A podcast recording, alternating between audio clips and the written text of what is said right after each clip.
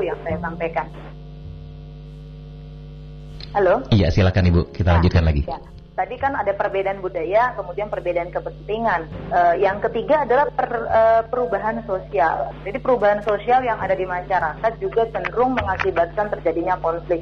Nah, contohnya ini sekarang ini nih uh, ketika terjadi wabah pandemi corona, kemudian terjadi uh, ada kebijakan misalnya uh, social distancing, kemudian hmm. terjadi perubahan-perubahan dalam masyarakat kita uh, tentu sebagian orang ada yang setuju, sebagian orang ada yang tidak gitu. Nanti mau makan apa gitu, nanti kan jadi kena gitu. Ya, Atau juga mungkin ada sebagian orang yang menganggap sepele ya Bu ya. Jadi ya. mereka tuh tetap uh, bersikukuh dengan segala apa yang mereka inginkan gitu ya Bu ya. Iya, jadi itu ada perubahan yang yang sangat uh, apa ya perubahan sosial ini memberikan uh, selalu memberikan uh, apa namanya uh, pro kontra di antara masyarakat. Seperti itu. Jadi Uh, kemudian lagi misalnya yang sekarang itu juga tentang uh, hand, uh, belajar belajar jarak jauh seperti ini online ya misalnya. Hmm. orang tuanya mungkin aduh kamu lihat handphone terus ya tiap hari gitu. Pening mamanya gitu kan. Tapi gimana mak? Ini ujian. Uh, ini ini materi dari guru ini harus diselesaikan ini jadi anaknya anaknya itu ya uh, seharian tuh megang memang megang handphone yang memang untuk belajar sementara orang tua nganggapnya, "Eh, segitunya lah gurumu ya begitu." Ya, ini kan ada perubahan-perubahan cara belajar yang uh, memang sangat uh, berpengaruh apa bertentangan di dalam masyarakat jika tidak saling memahami. Dan kemudian yang uh, selanjutnya adalah faktor penyebab kenapa kita berkonflik akhirnya adalah uh, salah uh, terakhir adalah uh, perbedaan individu. Ya, kita individu kan selalu uh, memiliki perbedaan ya antara satu dengan yang lain. Anak kembar aja secara fisik sidik jarinya berbeda gitu. Uh, kita dengan pasangan misalnya dengan suami atau istri gitu juga hmm. tetap memiliki perbedaan yang sangat signifikan gitu dan cenderung memandang sesuatu itu tidak selalu sama gitu. Nah misalnya uh, contohnya tuh kalau saya sukanya itu di rumah misalnya atau di ya di rumah mengerjakan aktivitas. Tapi misalnya mungkin ada yang lain itu, uh, Ella ngapain juga di rumah liburan? Enak mendingan jalan-jalan gitu. Hmm. Enggak, berantem apa ya nggak enakan gitu. Ayo mau jalan ah males ah udah bosen enak di rumah ya. Ah itu adalah per, apa namanya keinginan-keinginan uh, individu yang atau uh, perbedaan uh, karakter kita yang memang uh, kadang sering membuat kita bergesekan dengan teman-teman kita. Satu pendiam satu ribut gitu. Kok ribut kali pun kata yang satu. Hmm. pula ya uh, diam aja. Pening lah kepala aku. Aku kawan sama manusia atau sama setan. Udah banyak diam, diam aja gitu kan. Dia pula ya. Inilah yang terkadang kalau kita tidak saling memahami okay. perbedaan individu ini sering menjadi masalah. Seperti itu. Oke. Okay. ya Nah, buat sahabat kreatif yang pengen bertanya silakan ya. Jadi kebanyakan kamu juga mungkin pernah nih ya uh, punya konflik atau punya masalah sama temen, sama guru. Nah, ada nggak nih uh, ada apa namanya uh, siswa-siswi ibu yang kadang-kadang mereka tuh nggak suka dengan mata pelajaran tertentu, jadi mereka tuh ngerasa ih ibu ini kayaknya nggak bersahabat sama aku dan itu bisa jadi konflik juga bu. Dan akhirnya ya mata pelajaran yang dipelajari itu juga jadi susah masuknya karena udah memang antipati dulu nih sama gurunya. Gimana tuh bu? Ya, itu memang yang jamak ya banyak uh, terjadi di sekolah-sekolah gitu. Ketika uh, siswa uh, dengan uh, enggak oknum ya, oknum siswa enggak semua sih ya. Mm. Siswa dengan uh, oknum guru itu uh, kadang uh, bersih tegang dalam beberapa hal seperti itu. Mm. Aku aku nggak suka nih ibu ini kejam banget lagi nih. Jadi setiap ibu itu masuk bawaannya udah ngeblok aja nih si anak mm. gitu. Jadi apa yang diajarkannya nggak masuk aja. Iya benar Iya itu sering terjadi gitu. Uh, karena apa? Masing-masing mempertahankan uh, stylenya. Mungkin si guru juga harus introspeksi gitu. Hmm. mungkin dia terlalu merasa waduh ngerjain nih harus gini. Kalau nggak gini anak-anak ribut gitu. Padahal anak-anaknya juga oh ibu ini gini oh ini ikan kali. Kayak mana mau belajar? Tegang kayak gini. Anaknya tegang terus nggak akhirnya yang disampai itu muter-muter aja di kepalanya nggak nggak sampai dia pahami gitu. itu banyak hmm. sekali akhirnya berpengaruh pada proses belajar mengajar dan akhirnya anak-anak juga ngerjain tugas itu ya kok sama aku anak kelas ini uh, payah kali ya ngumpul tugas misalnya seorang hmm. guru mengeluh gitu kan sering okay. guru-gurunya curcol gitu ah enggak ah kata yang satu sama saya anak-anak kelas ini oke-oke tugasnya juga dikerjain kok sama aku enggak gitu kan biasanya kita maaf ya hmm. Cenderung nyalahin siswanya gitu. Uh, hmm. ini juga introspeksi buat saya pribadi sebagai guru gitu. Kita tuh harus sering-sering tanya ke anak gitu. Di mana ya ibu kurangnya? Saya pikir ketika guru bertanya e, apa sih? Uh, kamu maunya apa? Cara belajarnya gimana? Itu juga tidak mengurangi apa namanya kewibawaan guru apalagi anak-anak zaman sekarang kan itu Oke, okay, berarti perlu sharing seperti itu ya Bu ya? Ya, itu sharing. Nah, uh, keterbukaan seperti itu adalah salah satu uh, cara untuk bagaimana meredakan konflik kita gitu dengan masing-masing pihak. Kalau kita nggak ngomong gimana tahu mana enak mana nggak enaknya gitu. Hmm. Mana salah mana nggak nggak salahnya gitu. Nah, berkomunikasi gitu terbuka adalah salah satu usaha untuk meredakan konflik-konflik itu sehingga uh, pembelajaran bisa lebih menyenangkan seperti itu tanpa ada konflik. Waduh, pasti aku dapat nilai tiga tuh dari ibu itu gitu. Apa juga dia? Ini benar tuh dapat nilai tiga ibu itu. Oh, ini bandel kali ini anak gitu. Aduh, gitu. Ah, itu dia eh, apa ya eh, contoh konflik yang sering terjadi di sekolahan lah seperti itu. Oke, berarti banyak sekali perubahan atau pola yang eh, kita rasakan eh, di era-era sebelumnya dengan era zaman sekarang ya. Jadi kemauan mereka itu mereka bisa sharing langsung ya. Kalau dulu kan nggak nggak bisa seperti itu bu ya. Guru itu pasti selalu benar dan eh, harus diikuti kalau dulu-dulu ya. Yang pertama gitu ya. Iya, benar. ya itu nggak boleh lagi lah seperti itu karena okay. karena anak-anak sekarang kan lebih well informed ya artinya hmm. pengetahuan mereka juga sangat banyak sekarang uh, uh, internet membantu uh, sebagai sebuah uh, sumber pengetahuan hmm. yang membuat anak-anak itu sebenarnya well informed. Nah, okay. seperti hari ini juga, jadi mereka mendapatkan informasi tentang corona, bagaimana safety di era corona ini juga kadang bukan dari guru gitu, tapi hmm. itu dari sosial media, dari mereka lebih dulu mendapatkan informasi ya, ya Bu ya lebih dulu gitu. Kemarin tuh contoh ya waktu saya ngadain uh, apa diskusi online di grup WhatsApp, anak-anak tanya, "Bu, Bu, sekarang ada ya virus yang lain ya selain corona?" Hah? Untung saya udah baca beritanya gitu. Apa iya ya? Saya bilang, cuma saya baru baca satu berita gitu. Belum cek yang lain-lain. Iya Bu gini, ya dia udah galau aja. Nah, di situlah mungkin peran kita. Kalau kita nggak tahu, oh, iya ya nak gitu. Ibu baca sih gitu. Nah kalau kita nggak tahu, ii nggak tahu gitu. nah, nah karena anak-anak milenial hari ini tuh, aduh luar biasa. Kalau kita nggak terus belajar sebagai gurunya, maka kita akan ya akan ketinggalan. Ketinggalan ya bu ya. Itu itu dia. Okay. Itu karena perbedaan individu ya. Oke. Okay. Nah kalau ibu sendiri nih kedekatan ibu dengan siswa-siswi ibu tuh seperti apa nih bu? Oh, Aduh, jadi malu ya. Kalau saya karena maaf ngajarnya di pedesaan, di perkebunan, jadi saya lebih menerapkan uh, apa ya keterbukaan dan sal apa keseim apa saling seimbang ya kedudukan yang seimbang gitu. Hmm. Jadi ada kalanya saya memang harus jadi guru, ada kalanya saya harus jadi teman, ada kalanya juga saya harus jadi polisi mungkin, atau jadi ada kalanya saya juga harus jadi orang tua gitu. Hmm. Jadi uh, ya tergantung apa ya kasus di mana kita jumpai di sekolah. Kalau belajar ya kita harus jadi guru. Kita kadang-kadang di saat istirahat.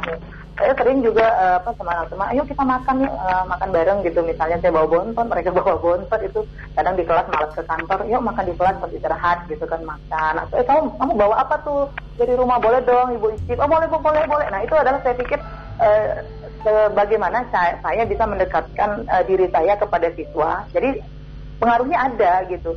Jadi saya ingin menghilangin ngeblok itu tadi gitu, blok hmm. uh, uh, antara saya dengan siswa saya jangan ada blok. Jadi ketika mereka sudah sudah dekat ya, bondingnya dengan saya sudah dekat, maka akan mudah bagi saya untuk me, apa, memberikan pelajaran, membuka pikiran dan mengubah mereka, mereka. Tentunya kan akhir dari sebuah proses pembelajaran adalah merubah attitude, perilaku, kemudian uh, pemikiran ke arah sikap ke arahnya lebih baik, karakter lah tepatnya. Hmm. Jadi kalau kita nggak bisa dekat dan diterima mereka, kita nggak akan bisa melakukan perubahan. Nah itu dia akan akhirnya konflik terus sama siswa kalau begitu. Gitu. Kalau saya sih sifatnya begitu. Dia kadang-kadang juga harus jadi polisi juga gitu.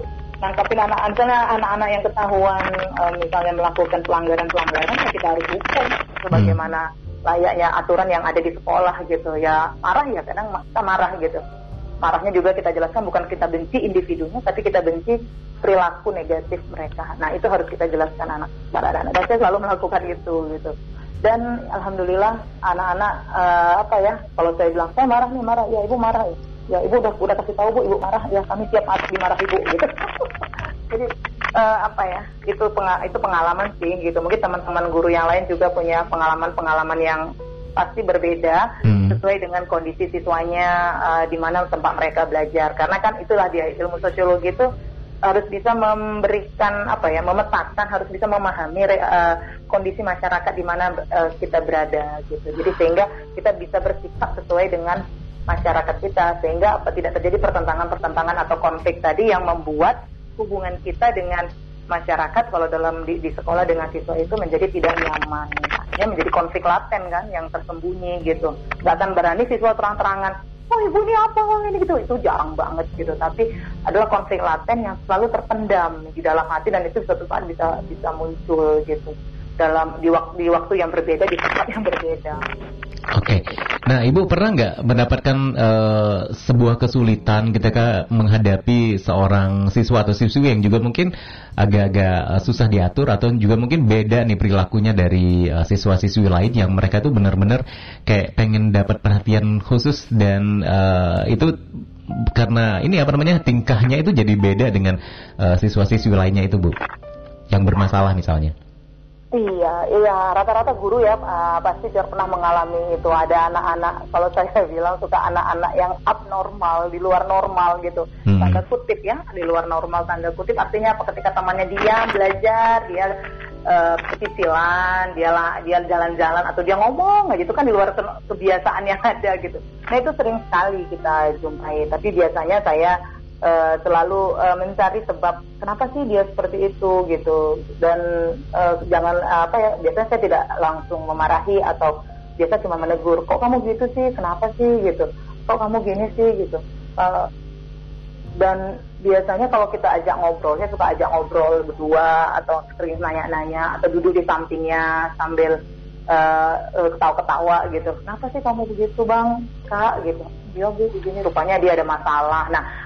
Jadi ketika kita menghadapi siswa itu, kalau saya berpengalaman uh, saya tidak langsung merespon dari uh, perilaku yang kita tampak dari depan, tapi hmm. mencoba mencari akar permasalahannya. Banyak sekali hari ini anak-anak remaja ya, pelajar-pelajar SMA itu yang uh, perilakunya itu justru berdampak cepat dari ketidak, misalnya ketidaknyamanan di rumah.